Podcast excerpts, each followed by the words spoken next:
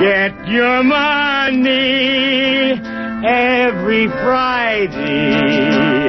Happy endings are the rule. So divide up those in darkness from the ones who walk in light.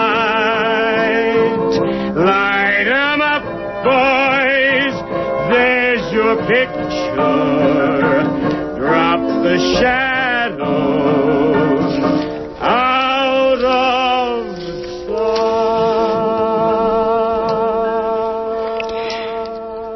sight. This is Jennifer Stone with Stone's Throw. Today is a Tuesday, April the 20th. 2010. There's so many anniversaries and uh, significant dates today. It was rattling around in my mind all night, and I thought, oh, all these things we should commemorate, and oh, we should talk about Timothy McVeigh, and uh, you know, 15 years ago, how we had that terrible act of domestic terrorism, and what that tells us about our native sons, and you know, I don't know what. What can you say about a thing like that? I said, life, life just goes on. Life goes on forever, like the clicking of a mouse. No, no, that's the gnawing of a mouse. You see how rattled I get. I just can't figure out, uh, what's the most important thing for us to, uh, focus on. I remember when Timothy McVeigh, uh, committed that insane act of uh, violence, I remember talking at great length about the possibilities for education for young men and how it was possible to teach empathy. And we would have these wonderful schools for guys, you know, and we would, uh, what is that? The revolution of touch. In the old days, we used to smirk and, well, read our Wilhelm Reich and talk about how sexual satiety, you know, would humanize these guys. Uh, it's pretty silly, actually, when you think about it, but, uh, there's some truth in it. Uh, years and years ago, World War II, I read something in the, uh, the books, the journals, the diaries of Gertrude Stein. She said that uh, people had misunderstood her when she talked about a lost generation. You remember the famous lost generation? It was supposed to be, uh, oh, what, Hemingway, Fitzgerald, and too much jazz and too much drinking, something like that. Uh, she said, no, no, no, no, that was not what it was about. She said that the lost generation was the generation described by, uh, oh, people like the French farmer who lived down the road from her, who told her that the young men who went off to war at about age 17, let's say in our culture just out of high school, and then they were gone, you know, they were gone to the war for a decade, and then they came back, and they were dehumanized and no longer capable of empathy, of true humanity. And she said that this farmer told her that those were the men who were the lost generation. Uh, I think on a personal level of seeing my kid brother go off to Vietnam when he was, um, well, oh, let's say 20 something, and uh, I saw the veterans, the other Navy SEALs that he was going with. Um, most of them were already drunk that day. I remember them taking off on a plane, and I remember thinking that I might never see him again, at least never see the person that I had grown up with. Yes, and that he might be a member of the lost generation, and indeed that did come about. Uh, I guess, um, I guess it's there's certain inevitability about it in uh, a culture where uh, the test of manhood, you know, is, I'm, I'm going to go out and face death. God forbid they should try to face life Now that's really hard. That's too tough for most guys. Uh, that's not true either. Um, the true saints, the really, let's call it, uh, really manly men, are the ones who are capable of doing something else. The ones who have terrific imagination. I don't know what they could do. Maybe paint themselves blue and sit on the sit on the steps of the Pentagon and say, "No first strike, boys." Um, there are a million things they could do, and they are doing it. Uh, most of them are out there. Uh, you know, they're first responders. They're the guys that are doing uh, uh Doctors Without Borders and all the stuff that uh, that we depend on so that we do not go under, completely under, so that we do not sink. Uh, now, what I really wanted to do today, rather than talk about uh, birthdays and anniversaries and, you know, uh, the, the naming of the dead, that seems very popular.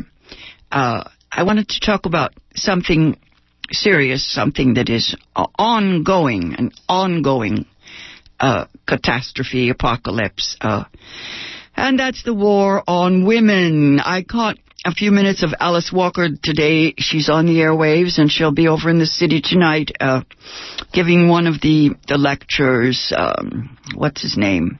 On the other network. Uh, he's going to talk to her on stage over at the Herbst Theater, I think it is. Oh dear, I haven't got that straight. Look it up. Look in the newspaper. Alice Walker has a new book out. It's about overcoming your speechlessness. I thought of when she mentioned the title of her new book, I thought of a program we used to have here on KPFA years and years ago. It had a wonderfully um, intriguing title. It was called Unlearning to Not Speak. Now, most women, when they're growing up, are told to shut up, don't speak. That a woman keeps silent in church and everywhere else.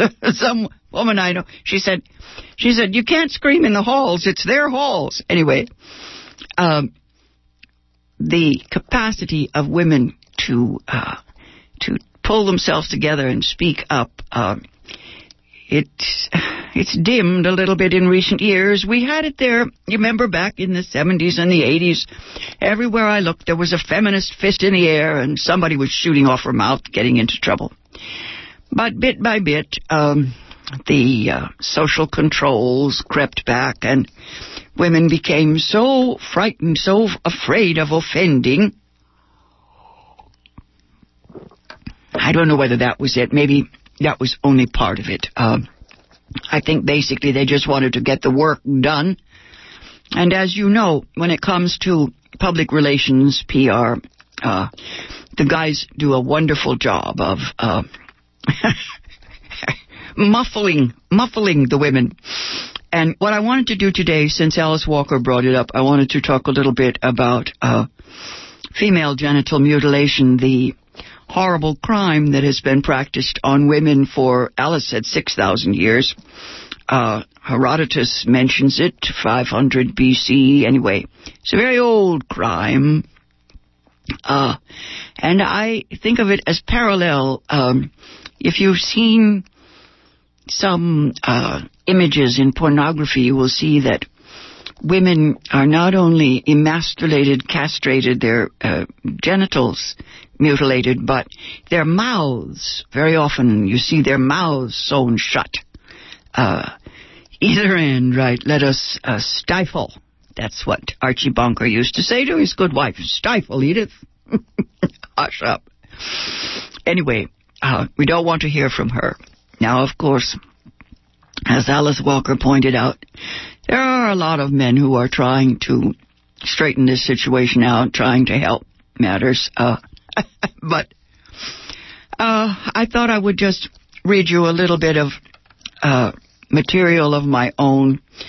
Uh, I have a poem called Private Property, and I will read you that in a few minutes. Uh, first of all, I'm looking back into uh, material that was published in the 1990s. Uh, at that time, I was reading uh, Dr. Nawal El Saadawi, the uh, Egyptian Marxist, who's doing her very best, uh, uh, still working so hard to solve these problems, to give women in the Middle East some freedom. Uh, of course, she points out that in the West, we have little bits of our brains cut out. she says, look at your billboards, look at your Freud. Anyway, here is what Nawal El Saadawi writes in a book called The Hidden Face of Eve. She says, Women in Europe and America may not be exposed to surgical removal of the clitoris. Nevertheless, they are victims of cultural and psychological clitoridectomy. Lift the chains off my body, put the chains on my mind. Right. Sigmund Freud was perhaps the most famous of all those men who taught psychological and physiological circumcisions of women. When he formulated his theory on the psychic nature of women, he described the clitoris as a male organ and sexual activity related to the clitoris as an infantile phase. And when he maintained that maturity and mental health in a woman required that sexual activity related to the clitoris cease and be transferred to the vagina. Here I have all kinds of footnotes leading to the late great D.H. Lawrence. D.H. Lawrence had a lot to say on the subject. Uh, I suppose he was for freedom, but not for girls. Anyway, uh, George Bernard Shaw once wrote that it's almost impossible to get women to take off their chains if those chains are respectable. Now, this practice uh, called pharaonic circumcision, uh, it distinguishes decent and respectable women from unprotected prostitutes and slaves. Social conditioning demands that these women be clean and sweet smelling for marriage. Midwives themselves perform the excisions. It is a grim irony that this desire to uh, purify the woman often results in uh, malodorous retentions of menstrual blood and urinary debris, which accumulate behind the infibulation, causing infections. The most difficult thing to understand is the desire of young girls to have this procedure done. See, they do not wish to be different. You know how that goes, yes. Want to be like all the other little girls, yes. In a tightly knit society where mutilation is the rule, it will be the uncircumcised woman who suffers psychologically.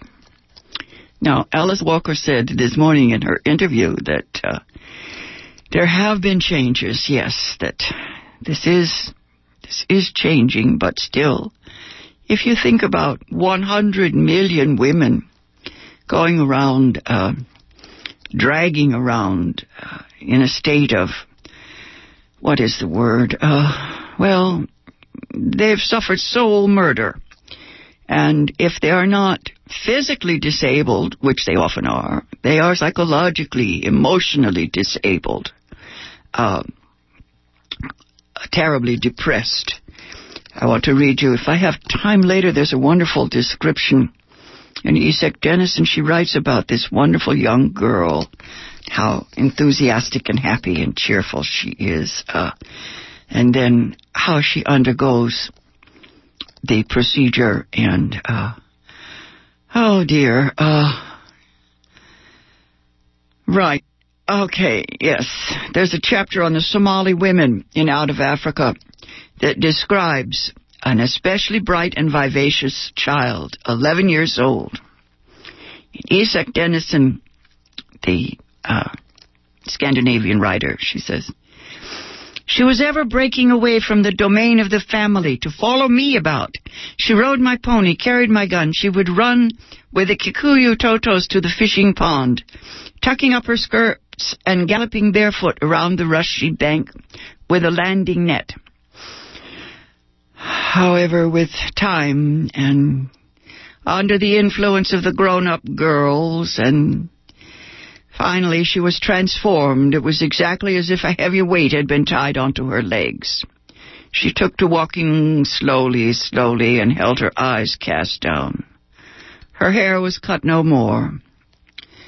The novice gave herself up gravely, proudly, to all the hardships of the rite. Oh, grim, grim, grim. Anyway, female circumcision, as some call it, mutilation, I call it, is not to be equated with the practice as we know it when it is applied to males. Uh, the procedure when applied to females is mutilation, either modified or extreme.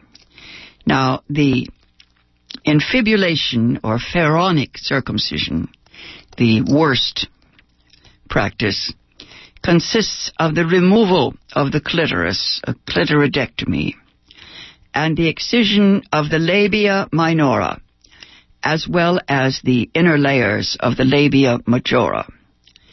The raw edges are then sewn together with catgut, made to adhere to each other by means of thorns. The suturing together is done so that the remaining skin of the labia majora will heal together and form a bridge of scar tissue over the vaginal opening. A small sliver of wood or straw is inserted into the vagina to prevent complete occlusion and to leave a passage for urine and the menstrual flow. The Greek historian Herodotus, yes, mentions the existence of female circumcision 700 years before Christ was born. That's it. 2,700 years ago. The practice arose with patriarchy, with the need to control female sexuality, yes. There had to be a guarantee that no strange man's child would inherit his uh, property, the father's property. Thus, did they ensure patrilineal descent. You remember uh, before that, long ago, before the Bronze Age, the descent was matrilineal, which seems to me quite natural. The child is the child of the mother. In this new arrangement, the woman must be a virgin until she's married and chaste ever after. This system creates an implacable enmity towards female sexuality. Once again, you can check out the books The Hidden Face of Eve by Nawal Saadawi and I want to read you this poem, Private Property.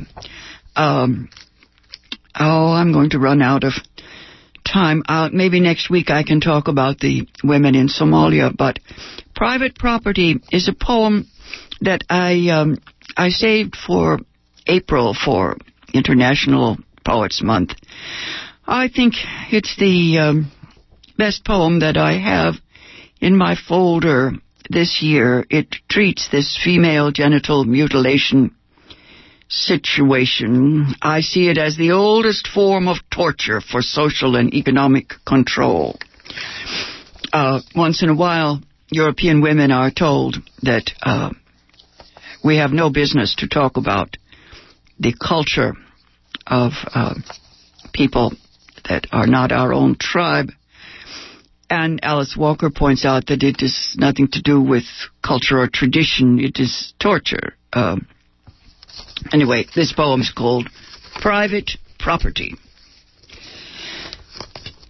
Patrimony since the Bronze Age, the private parts of little girls, the vulnerable vulva, labias bleed like lambs in rites as old as greed Sharpen the knife for sacrifice, so tight her mother right. Close her with catgut, clitoris torn by the root, thrown to the dogs. Every dogma has its day. Four thousand years, some say, of whips and weddings, chastity sold for a goat enclosure of her fields and land. Our source enslaved the earth in chains. Child bride is femicide, holy mother maimed, mutilate, infibulate. My son is mine, cries the male line. It was not sudden, this reign of the phallus, a wall here, a weapon there. Common property. Has free love no profit there? A man's heart is with his treasure. Bride price is 30 pieces of silver. And don't forget the thorns. Christ's thorns were worn on high. Did he know where children's thorns are worn? Flesh was on the market long before the prophet. Theft is the oldest profession. Veils for the women, yokes for the cattle. Venus envy, the oldest pathology. Bondage, the oldest barbarism. An old woman believes she is serving her race. If we do not cut it off, it will grow into a penis. Did the prophet know? The Koran will not say so. Where is it consecrate that woman shall urinate one drop at a time? No holy book no testament to virility mandates we castrate womankind. No ancient writings praise infection. No priest extols soul murder, though sacred scrolls preach social controls. If man is God's cock, then Eros is chained to the rock. Sunnah is tradition. Rape of the virgin, forest or female, it's much the same. First with a razor and then with shame. No old growth trees, no illegitimate bastards, Disappear the wild and the free. Dam the headwaters of the river Styx, the blood red river of living and dying, the river of time and return. Impale the Amazon on the sword of Greek fought. Burn the Wicca at the stake snicker at the silicone starlet and the adolescent anorexic at the gate. Purification is excision, clear cut the child. Pave the way to phallic privilege, strip mine her sex until she is as smooth as a pomegranate and dead to the touch. For should she rise, what an erection! A libido to be reckoned with. A song to make the seas pristine once more. A dream of lands without demands. A hearth where outlaws find our home, where the unpaid labor of half the world sits enthroned and writes in stone.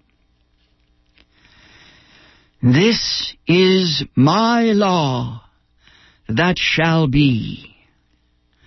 Let every sentient being breathe free. That is a poem titled Private Property. Uh, yes, it's a poem uh, about the oldest form of torture for social and economic control, this practice of castrating, uh, crippling, if you like, women by cutting off their uh, genitals. As I say, a hundred million women.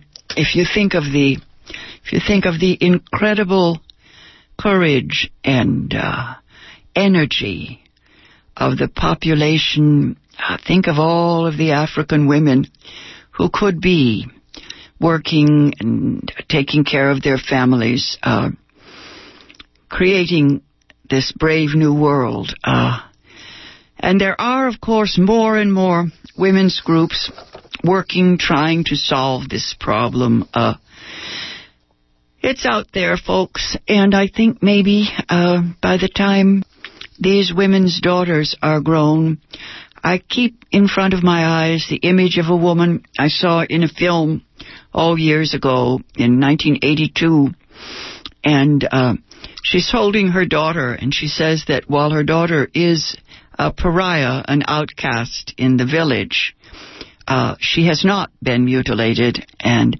she's going to school. She will be a teacher, and if she doesn't marry, well, so she doesn't marry. Big deal. Uh, more and more women have the courage to follow this path and to be, uh, what is that? Uh, oh, what is the word? Free. Yes, free.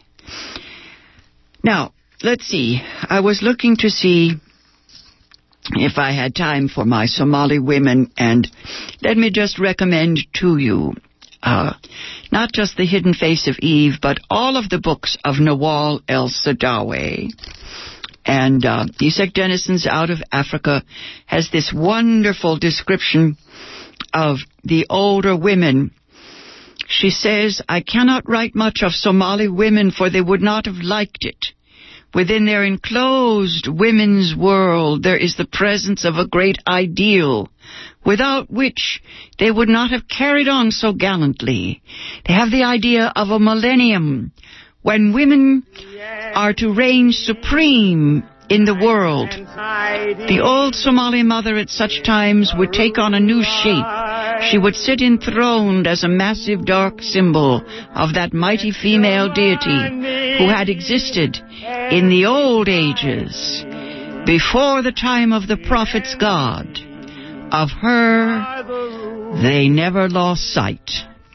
This has been Jennifer Stone with Stone's Throw. Be back on the air Thursday morning at 8.20. Till then, go easy. And if you can't go easy, go as easy as you can. Light 'em up, boys. There's your picture. Drop the shadows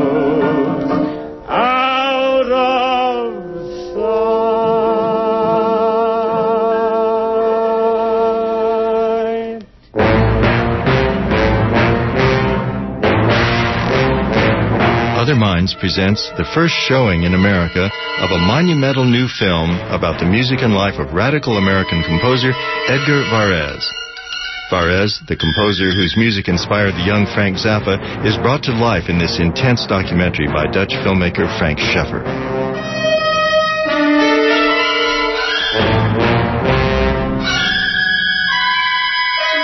Varese, The One All Alone, shows once only on April 19th, Monday, 7.30 at the Sundance Kabuki Cinemas in San Francisco.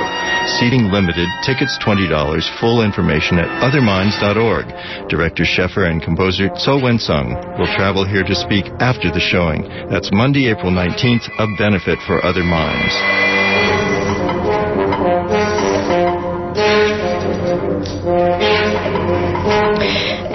And please stay tuned coming up right now. It is time on KPFA for Free Speech Radio News.